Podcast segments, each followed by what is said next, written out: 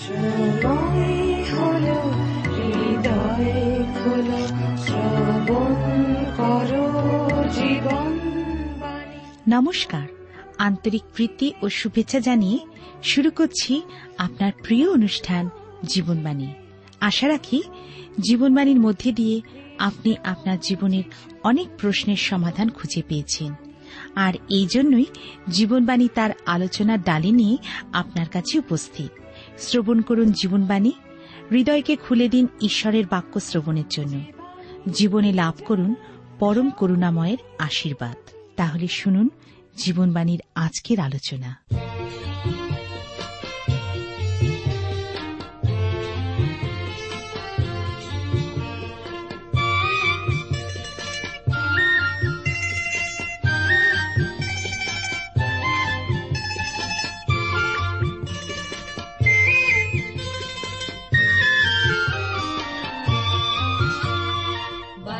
বাজিল কালের ভেরি মুক্তি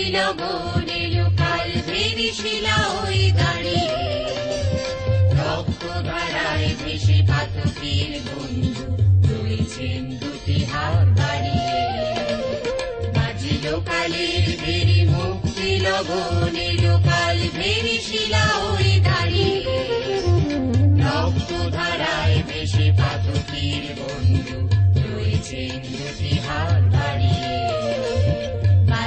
বাজিল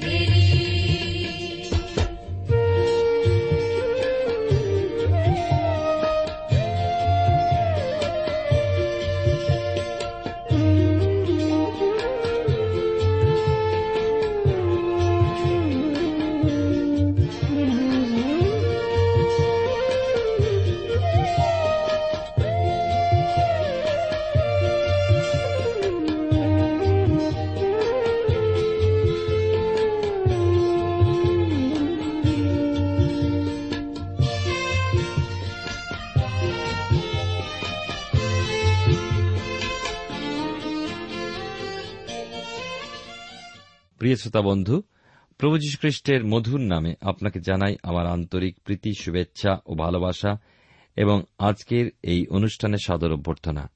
ঈশ্বরের মহানগরে আমাদের বাইবেল থেকে ধারাবাহিক আলোচনায় বর্তমানে আমি আপনাদের কাছে বাইবেলের পুরাতন নিয়মে দ্বিতীয় রাজাবলী পুস্তক থেকে আলোচনা করেছি। গত অনুষ্ঠানে আমরা জোরাম রাজ এবং অহসীয় রাজের মৃত্যুর ঘটনা পাঠ করেছি এবং তা ছিল দ্বিতীয় রাজাবলী তার নয়ের অধ্যায়। আজকের আমরা এই নয়ের অধ্যায় তিরিশ পদ থেকে পাঠ করে শুরু করব। লেখা আছে, পরে জেহু জিসজেলে উপস্থিত হইলেন ইসেবল তাহা শুনিল, আর সে চক্ষে অঞ্জন দিয়া মাথায় কেশ পেশ করিয়া বাতায়ন দিয়া দেখিতেছিল। ঈশ্বর তাঁর আপন পঠিত বাক্যের দ্বারা আমাদেরকে আশীর্বাদ করুন। আসুন আমরা আলোচনায় যাওয়ার পূর্বে ঈশ্বর হাতে সমর্পিত হয়ে প্রার্থনায় যাই। পরম প্রেমা পিতা ঈশ্বর তোমার পবিত্র নামে ধন্যবাদ করি। আজকের এই সুন্দর সময় সুযোগের জন্য, তোমার জীবন্ত বাক্যের জন্য, প্রভু, তোমার আত্মা দ্বারা তোমার বাক্যকে আমাদের মাঝে প্রকাশ করো, যেন তোমার বাক্যের সত্য আমরা উপলব্ধি করে সেই মতো জীবনে চলতে পারি। আমাদের মন্দতা তুমি দেখিয়ে দাও তোমার বাক্যের মধ্যে দিয়ে, এবং আমাদেরকে শেখাও যে আমরা কেমনভাবে চলব, তোমার সত্যে কেমনভাবে জীবন যাপন করব। আমাদের প্রত্যেক শ্রোতা বন্ধুকে আশীর্বাদ করো। আমাদের দেশকে আশীর্বাদ করো দেশ নেতাদেরকে আশীর্বাদ করো। সকল ধন্যবাদ, গৌরব, মহিমা। শুধুমাত্র তোমাকে দান করে প্রার্থনা তোমার যিশু নামে চাইলাম। তুমি দয়া করে শ্রবণ গ্রাহ্য করো। আমেন। প্রিয় শ্রোতা বন্ধু, আপনি জীবনবাণীর অনুষ্ঠান শুনছেন, আর এই অনুষ্ঠানে আমি আপনাদের কাছে বাইবেলের পুরাতন নিয়মের দ্বিতীয় রাজাবলী পুস্তকের নয়ের অধ্যায় তিরিশ পদ থেকে আলোচনা শুরু করছি। আমরা বিশেষ করে রাজমাতা ইসেবেলের দেখব জীবন শেষ অবস্থা কি? এবং সেই ইসবেলের মতো হওয়ার সেই ভয়ানক ঘটনার কথা আজকে শুনব। রানী ইসবেলের মতো রক্তপিপাসু, নিচ এবং ভয়ানক মহিলার কথা ইতিহাসে কিন্তু খুবই কমই শোনা যায়। তিনি বেড়ে উঠেছিলেন রাজ পরিবারে তার মা ছিলেন ইসেবেল বাবা ছিলেন জিডেনের রাজা।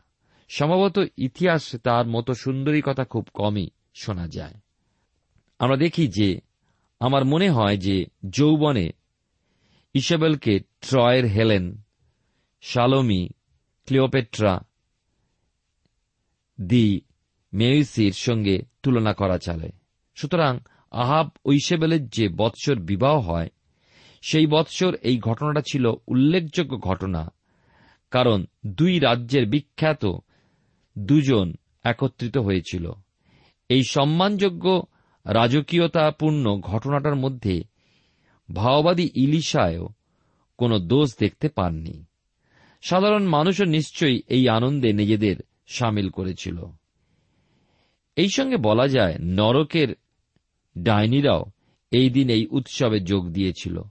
তারা আনন্দে নিশ্চয়ই খিলখিল করে হেসেছিল, আর শয়তান সেই দেখে নিশ্চয়ই খুব খুশি হয়েছিল।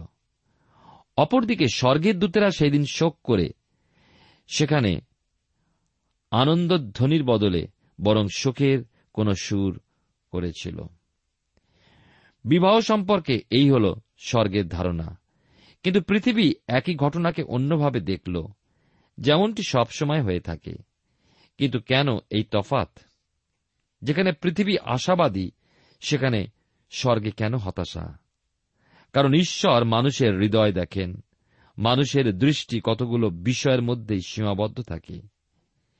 ইতিহাসের পাতায় ইসবেলের ঘটনা এক উল্লেখযোগ্য ঘটনা। ইসবেলের মধ্যে কতকগুলো গুণ ছিল যেমন তিনি ছিলেন সমর্থ, প্রভাবশালী এবং এক দৃঢ় ব্যক্তিত্ব সম্পন্ন। তার মন্দ প্রভাব তিনটি রাজ্যে পড়ে। তার উচ্ছৃঙ্খল জীবন আজ এক কথায় আমরা বলতে পারি, ধ্বংসে নিয়ে গিয়েছিল। ইসেবল ইতিহাসের স্রোতে বিষ ঢেলে দিয়েছিলেন। শাস্ত্র আমরা দেখি এই মহিলার সম্বন্ধে।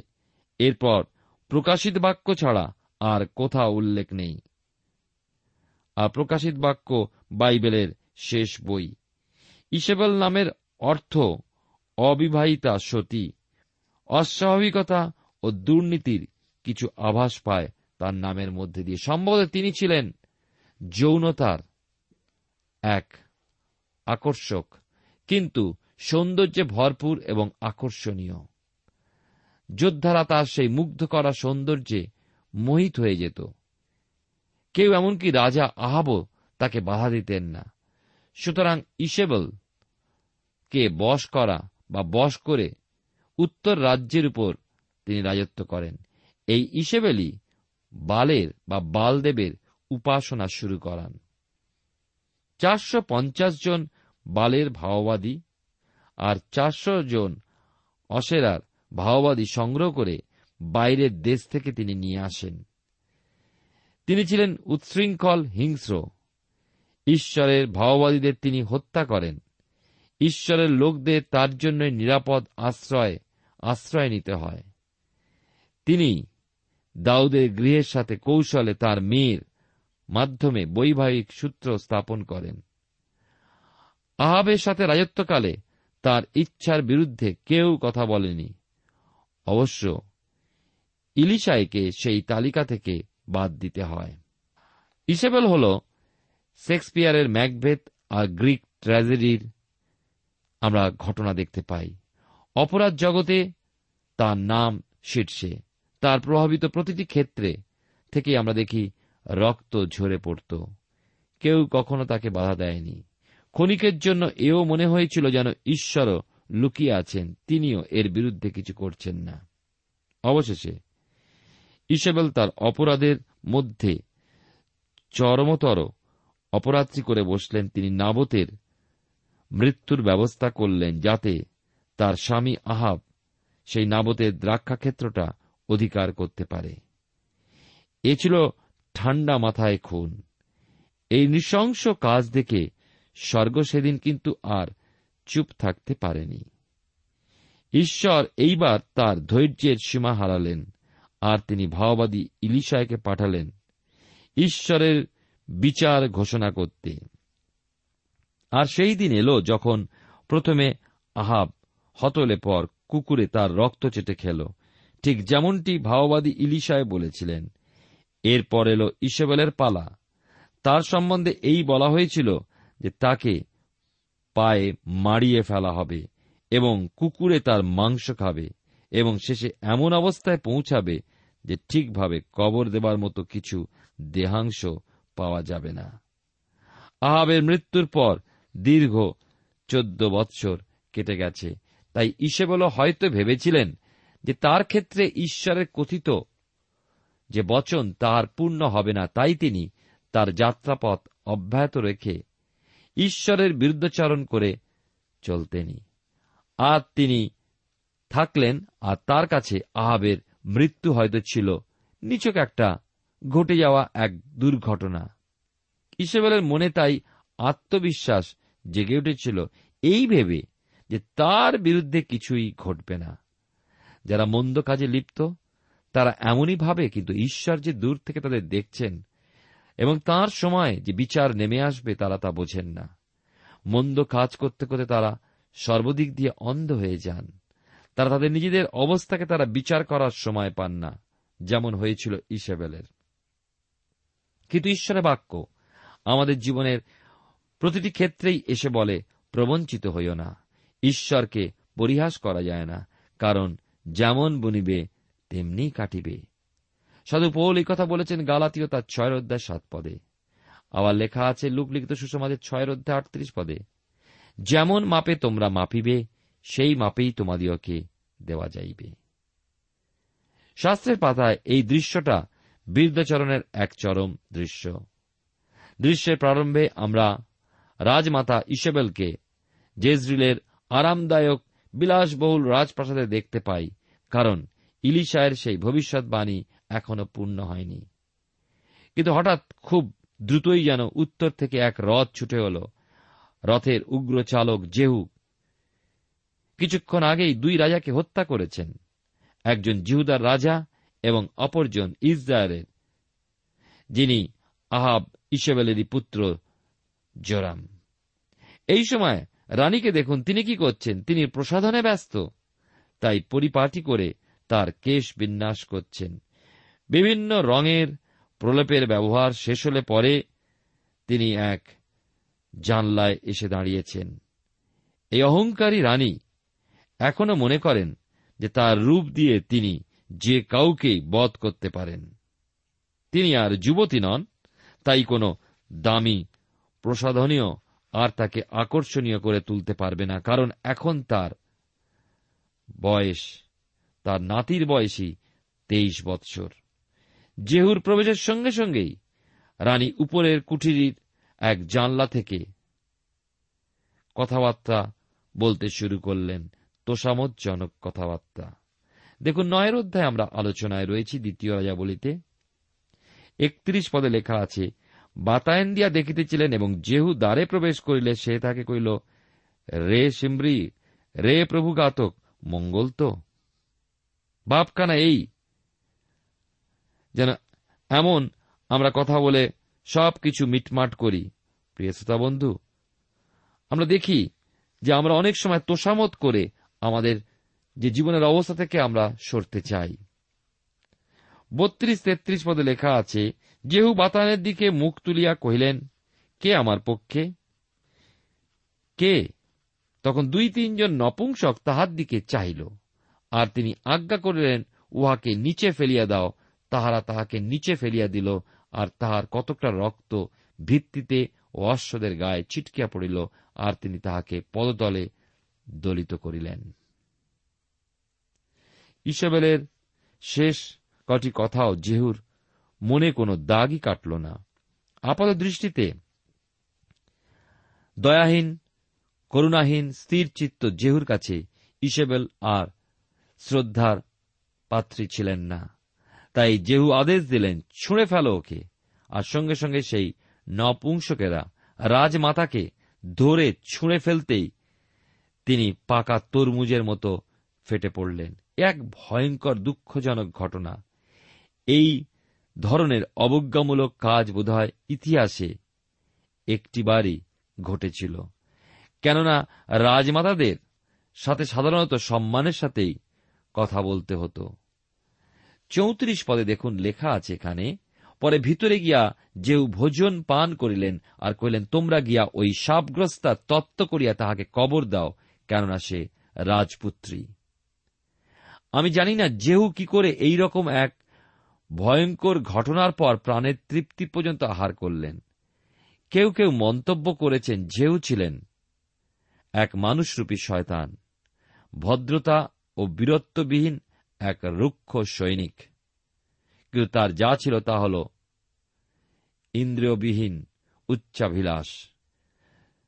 আমরা দেখি দ্বিতীয় রাজাবলী নয়ের অধ্যায় পঁয়ত্রিশ থেকে সাঁত্রিশ পদে নয়ের অধ্যায় শেষ অংশে কি লেখা আছে? তাহাতে লোকেরা তাহাকে কবর দিতে গেল, কিন্তু তাহার মাথার খুলি পা ও করতল ব্যতি রেখে আর কিছুই পাইল না। অতএব তাহারা ফিরিয়া আসে তাহাকে সংবাদ দিল। তিনি কহিলেন, ইয়া সদাপ্রভুর বাক্যানুসারে হইল। তিনি আপন দাস তিসপীয় এলিয়ের দ্বারা এই কথা বলিয়াছিলেন, জিসরিয়েলের ভূমিতে কুকুরেরা ইসেবেলের মাংস খাইবে এবং জিসরিয়েলের ভূমিতে ইসেবেলের সব সারের মতো ক্ষেত্রে পতিত হইবে, তাহাতে কেউ বলিতে পারিবে না। যে এই ইসেবেল। শেষমেশ যেহু যখন তার ভৃত্যদের পাঠালেন, তারা গিয়ে দেখল যে ইসেবেলকে কবর দিতে তারা এসেছেন। তাকে ততক্ষণ কুকুরে প্রায় খেয়ে শেষ করে ফেলেছে। কুকুরে ততক্ষণে এক সরকারি ভোজ প্রায় সেরে ফেলেছে। কিন্তু, প্রিয় শ্রোতা বন্ধু, স্বর্গে কিন্তু এর জন্য কোনো আনন্দ হয়নি। অবশ্য শোকও করা হয়নি। সম্ভবত সেই দিন স্বর্গে যা বলা হয়েছিল তা হল ঈশ্বরের শাসন সকল সত্য ও ধর্মময়। কারণ তিনি সেই বেশ্যা প্রধানের বিচার করেছেন। যে তার ব্যবিচারে পৃথিবীকে দুর্নীতিতে পূর্ণ করেছিল এবং তার ঈশ্বরের ভৃত্যদের তার হাতে চূর্ণ করে প্রতিশোধ নিয়েছিল। ইসেবেলের মৃত্যু বাইবেলের আরেক সত্য আমাদের কাছে তুলে ধরে। গালাতীয় তার ছয় সাত পদে লেখা আছে, তোমরা ভ্রান্ত হইও না ঈশ্বরকে পরিহাস করা যায় না কেন মনুষ্য যাহা কিছু বনে তাহাই কাটিবে। প্রিয় শ্রোতা বন্ধু, প্রিয় ভাই বোন, আমাদের জীবনকে আমরা আত্মপরীক্ষা করে দেখি, আমরা কি ঈশ্বরকে ঠকাচ্ছি, মানুষকে ঠকাচ্ছি এবং নিজেদেরকে ঠকাচ্ছি? তাহলে একদিন আমাদের জীবনের অবস্থার পরিস্থিতি আমরা যেমন বুনব, তেমনই কাটব। দশের অধ্যায় আমরা এরপরে আসব। আমরা আহাবের গৃহের উপরে ঈশ্বরের যে বিচার নেমে এসেছিল তা খুনি জেহুর মধ্যে দিয়ে বাস্তবে রূপায়িত হতে দেখব। আহাবের গৃহ বিচারিত হল দশের অধ্যায়, প্রথম তিনটি পদে লেখা আছে, সমরিয়া, আহাবের সত্তর জন পুত্র ছিল, জেহু, সমরিয়ার জিসরিয়েলের অধ্যক্ষদের, অর্থাৎ প্রাচীনদের কাছে ওয়াহাবের সন্তানদিগকে, অভিভাবকদের কাছে কয়েকখানি পত্র লিখিয়া পাঠাইলেন। তিনি লিখিলেন, তোমাদের প্রভুর পুত্রগণ তোমাদের কাছে আছে এবং কতকগুলি রথ, অশ্ব, সুদৃঢ় এক নগর এবং অস্ত্রশস্ত্র তোমাদের কাছে আছে। অতএব তোমাদের নিকটে এই পত্র উপস্থিত হইবা মাত্র। তোমাদের প্রভুর পুত্রদের মধ্যে কোন ব্যক্তি সৎ, উপযুক্ত তাহা নিশ্চয় করিয়া তাহার পিতার সিংহাসনে তাহাকে বসাও এবং আপন প্রভুর কুলের নিমিত্ত যুদ্ধ করো। যেহু আবের সন্তানদের ইসরায়েলের সিংহাসনের জন্য লড়াই করবার সুযোগ দিচ্ছেন। কিন্তু সেই সত্তর জন রাজপুত্রের মধ্যে একজনও জেহুর মোকাবিলা করতে ইচ্ছুক নয়। পরে নিজেদের প্রাণ বাঁচাতে ইসরায়েলের প্রাচীনবর্গ সেই সত্তর জন রাজপুত্রকে প্রমাণ দিলেন যে তারা জেহুর সপক্ষে। দশের অধ্যায় এগারো পদে দেখুন, এখানে লেখা আছে এই অংশে, পরে জিসরের আহাবকুলে যত লোক অবশিষ্ট ছিল যেউ তাহাদিওকে তাঁর সমস্ত মহৎ লোককে তাঁর বন্ধু বান্ধব করিলেন তাঁর সম্বন্ধীয় কাহাকেও অবশিষ্ট রাখিলেন না। যেহু জিহুদার রাজা অহসীয়দের ভ্রাতাদের উচ্ছেদ করলেন, বারো থেকে চোদ্দ পদে দেখুন, পরে তিনি উঠিয়া প্রস্থান করিলেন, সমরিয়ায় গেলেন পথিমধ্যে মেষপালকদের মেষ লোমছেদন গৃহে উপস্থিত হইলেন। জিহুদারাজ অহসিয়ার ভ্রাতাদের সহিত যেহুর সাক্ষাৎ হইল তিনি জিজ্ঞাসা করেন, তোমরা কে? তাহারা কহিল, আমরা অহসিয়ার ভ্রাতা। রাজার ও মহিষীর সন্তানদিগকে মঙ্গলবাদ করিতে যাইতেছি। তিনি কহিলেন উহাদিওকে জীবন্ত ধরো। তাতে লোকেরা তাহাদেরকে জীবন্ত ধরিয়া মেষ লোমছেদনের গৃহের কূপের নিকটে বধ করিও। বিয়াল্লিশ জনের মধ্যে একজনকেও অবশিষ্ট রাখিল না। সমরিয়ার পথে যাত্রাকালে পথে জেহুর সঙ্গে সেই বিয়াল্লিশ জন অহসিয়ের ভাইদের সঙ্গে দেখা হল। অহসিয়ে ছিলেন জিহুদার রাজা। যেউ এদের সবাইকে বধ করলেন। লক্ষ্য করুন, জেহু তবু পথে একজনকে ছেড়ে দিলেন কারণ তিনি ছিলেন শৌলের বংশধর। পনেরো পদে দেখুন, জেহু তথা হইতে প্রস্থান করিলে রেখবের পুত্র জিওনাদবের সহিত তাহা দেখা হইল। তিনি তাহারই কাছে আসিতেছিলেন। যেহু তাহাকে মঙ্গলবাদ করিয়া কহিলেন, তোমার প্রতি আমার মন যেমন তেমন কি তোমার মন সরল। জিওনাদব কহিলেন, সরল। যদি তা হয়, তবে আমাকে হস্ত দাও। পরে তিনি তাহাকে হস্ত দিলে যেউ তাকে আপনার কাছে রথ ছড়াইলেন সমরিয়ার পথে আরও যেতে জেহুর সাথে রেখবের পুত্র জিওনাদেবের দেখা হল। যে প্রথম প্রশ্ন ছিল, আপনি কি আমার শত্রু না মিত্র? জিওনাদব আন্তরিকভাবেই জেহুর এই বিরুদ্ধচারণের সপক্ষে ছিলেন। তিনি আহাবের বিরুদ্ধচারণ করেছিলেন এবং তা তিনি মেনে নিয়েছিলেন। আর তাই তাকে সাহায্য করতে তিনি প্রস্তুত ছিলেন।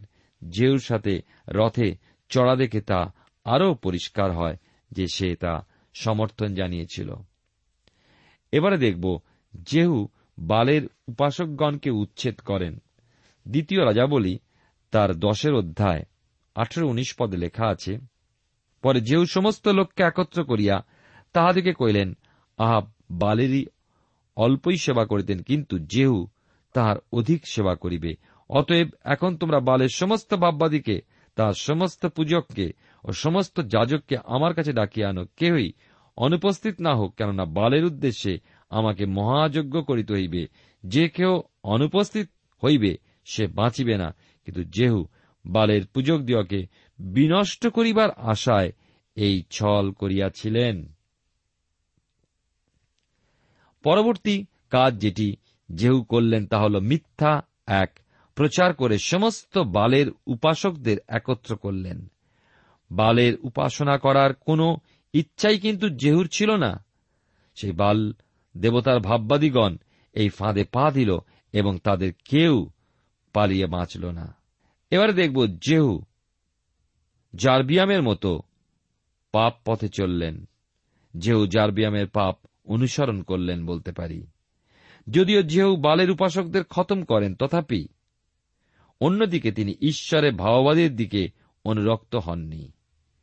দশের অধ্যায় থেকে আমরা আলোচনা করছি এবং এখানে দেখি উনত্রিশ পদে লেখা আছে, তথাপি নবাটের পুত্র যে জার্বিয়াম ইসরায়েলকে পাপ করাইয়াছিল, তাহার পাপবস্তুর অর্থাৎ বৈথলস্থ দানস্থ স্বর্ণময় দুই গোবৎসের অনুগমন হইতে জেহু ফিরিলেন না। জেহু জার্বিয়ামের প্রতিষ্ঠিত সেই স্বর্ণময় গোবাছুর পুজো করতে তার মন ফিরালেন। জেহু বাল বা সিদনীয় দেবতার পেছনে ছুটে যাননি, কিন্তু সেই মিশরীয় গোবৎসের প্রতি ফিরেছিলেন। যেও ঈশ্বরের দিকে না ফিরলেও ঈশ্বরের প্রতি তার যে উৎসাহ ছিল, তার জন্য ঈশ্বর তাকে পার্থিব পুরস্কার হিসাবে তার চতুর্থ পুরুষ পর্যন্ত তার উত্তর পুরুষদের রাজত্ব করতে দেন। দ্বিতীয় রাজাবলী পুস্তক থেকে আমরা আলোচনা করছি। তার দশের অধ্যায় আমরা আলোচনায় রয়েছি। তিরিশ পদে লেখা আছে, আর সদাপ্রভু জেহুকে কহিলেন, আমার দৃষ্টিতে যাহা ন্যায্য, তাহা করিয়া তুমি ভালো কাজ করিয়াছ, এবং আমার মনে যাহা যাহা ছিল আহাব কুলের প্রতি সমস্তই করিয়াছ। এই নিমিত্ত চতুর্থ পুরুষ পর্যন্ত তোমার বংশ ইসরায়েলের সিংহাসনে বসিবে। আমরা দেখি একত্রিশ এবং বত্রিশ পদ লেখা আছে, তথাপি যেহু সর্বান্তকরণে ইসরায়েল ঈশ্বর সদাপ্রভুর ব্যবস্থা অনুসারে চলিবার জন্য সতর্ক হইলেন না। জার্বিয়াম যে সকল পাপ দ্বারা ইসরায়েলকে পাপ করাইয়াছিলেন, তাহার সেই সকল পাপ হইতে তিনি ফিরিলেন না। ওই সময় সদাপ্রভু ইসরায়েলকে খর্ব করিতে লাগিলেন। বাস্তবিক হসায়েল ইসরায়েলের সমস্ত অঞ্চলে তাহাদিওকে আঘাত করিলেন। জর্দনের পূর্ব দিকে সমস্ত গিলিয়দ দেশ, অর্ণন উপত্যকার নিকটস্থ, অরয়ের অবধি গাদীয়, রুবেনীয় ও মনসীদের দেশ, অর্থাৎ গিলিয়দ ও বাসন যেউর অবশিষ্ট কর্মের বৃত্তান্ত সমস্ত কার্যে বিবরণ ও তার সমস্ত বিক্রমের কথা কি ইসরায়েল রাজগণের ইতিহাস পুস্তকে লিখিত নাই? পরে যেহু আপন পিতৃলোকদের সহিত নিদ্রাগত হইলেন আর সমরিয়াতে তার কবর দেওয়া হইল। পরে তাহার পুত্র জিওয়াস তাহার পদে রাজা হইলেন। যেহু আঠাশ বছর কাল সমরিয়াতে ইসরায়েলের উপরে রাজত্ব করিয়াছিলেন। এরপর আর কি ঘটতে চলেছে? উত্তরের রাজ্য এবার তার বন্দিতে যাবার জন্য প্রস্তুত হচ্ছে। এখন হতেই কিন্তু পতনের শুরু, যার শেষ হবে ধ্বংসে। আর আমরা দেখব, অসুরীয়গণ তাদের বন্দী করে নিয়ে যাবে। আমরা এই অধ্যায়টি, অর্থাৎ দশের অধ্যায়, দ্বিতীয় রাজাবলী পুস্তকে আমরা শেষ করলাম এবং দেখতে পেলাম জেহুর মৃত্যু। জেহু আঠাশ বৎসর ইসরায়েলের উপরে রাজত্ব করেছিলেন। একদিকে আমরা দেখতে পাই, যদিও তিনি ভালো কাজ করেছিলেন, সেই বালদেবের ভাওবাদীদেরকে বিনাশ করেছিলেন, অন্যদিকে আমরা দেখতে পাই, তিনি সেই গোবৎসের দিকে অনুগমন করেছিলেন। প্রিয় শ্রোতা বন্ধু, আমরা যদি অর্ধেক বিশ্বাস করি, সেটি বিশ্বাস নয়। অর্ধেক বাধ্যতা বাধ্যতা নয়। একশো টাকার একটা নোট অর্ধেক ছেড়ে যদি আপনাকে দিই, আপনি কি ব্যবহার করতে পারবেন? ঠিক তেমনি আমরা ঈশ্বরের পথে অর্ধেক থাকি, অর্ধেক জগতের দিকে থাকি, অর্ধেক জীবন্ত ঈশ্বরকে ডাকি, অর্ধেক আমরা আমাদের মনোমতো দেবতা দেবীকে আমরা তৈরি করে নিই, অর্ধেক আমরা ঈশ্বরের কাছে প্রার্থনা করি, অর্ধেক আমরা হাত দেখিয়ে আমাদের ভবিষ্যৎ জানতে চাই, তাই আমাদের জীবনে প্রকৃত আশীর্বাদ আমরা খুঁজে পাই না। আসুন আমরা আজকে জেহুর জীবন থেকে শিক্ষা লাভ করি, ভালো কাজ করেও।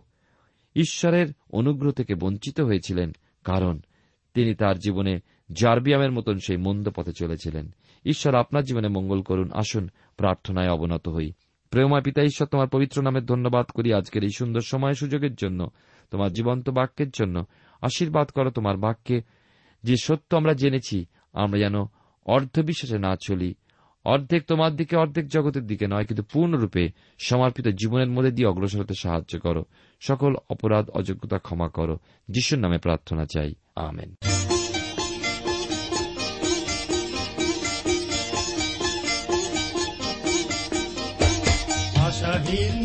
মরু প্রান্ত।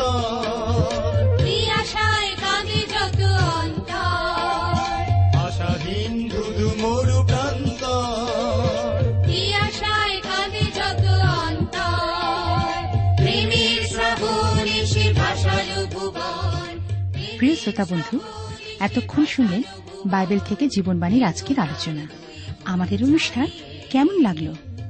যদি এই বিষয়ে আপনি আরও কিছু জানতে চান এবং আপনার যদি বাইবেল না থাকে, তাহলে বাইবেল ছাড়া এই অনুষ্ঠান আপনি কেমনভাবে বুঝতে পারছেন, আমাদের ঠিকানায় শীঘ্রই লিখে জানান।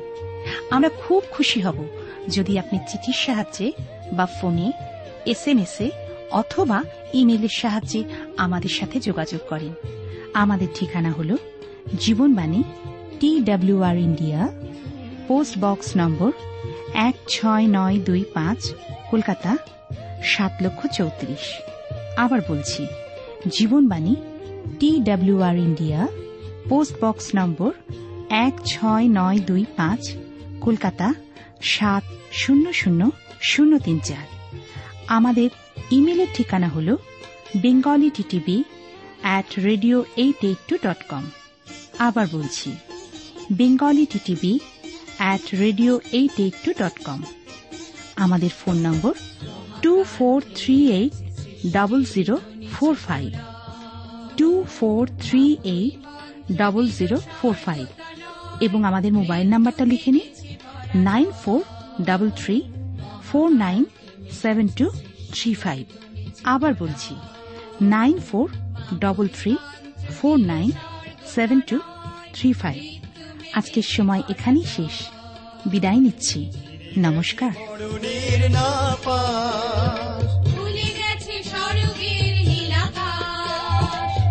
গেছে না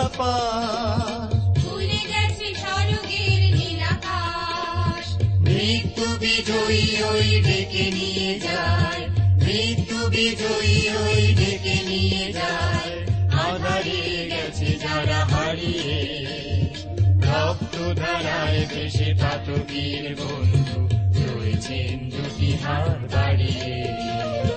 বাজিল কালের বেরি মুক্তি লগনে, লোকাল বেরি শিলা ওই দাঁড়িয়ে।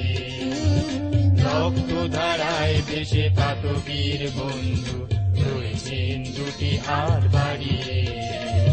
বাজিল কালের বেরি বাজিল বেরি বাজিল চিরকালের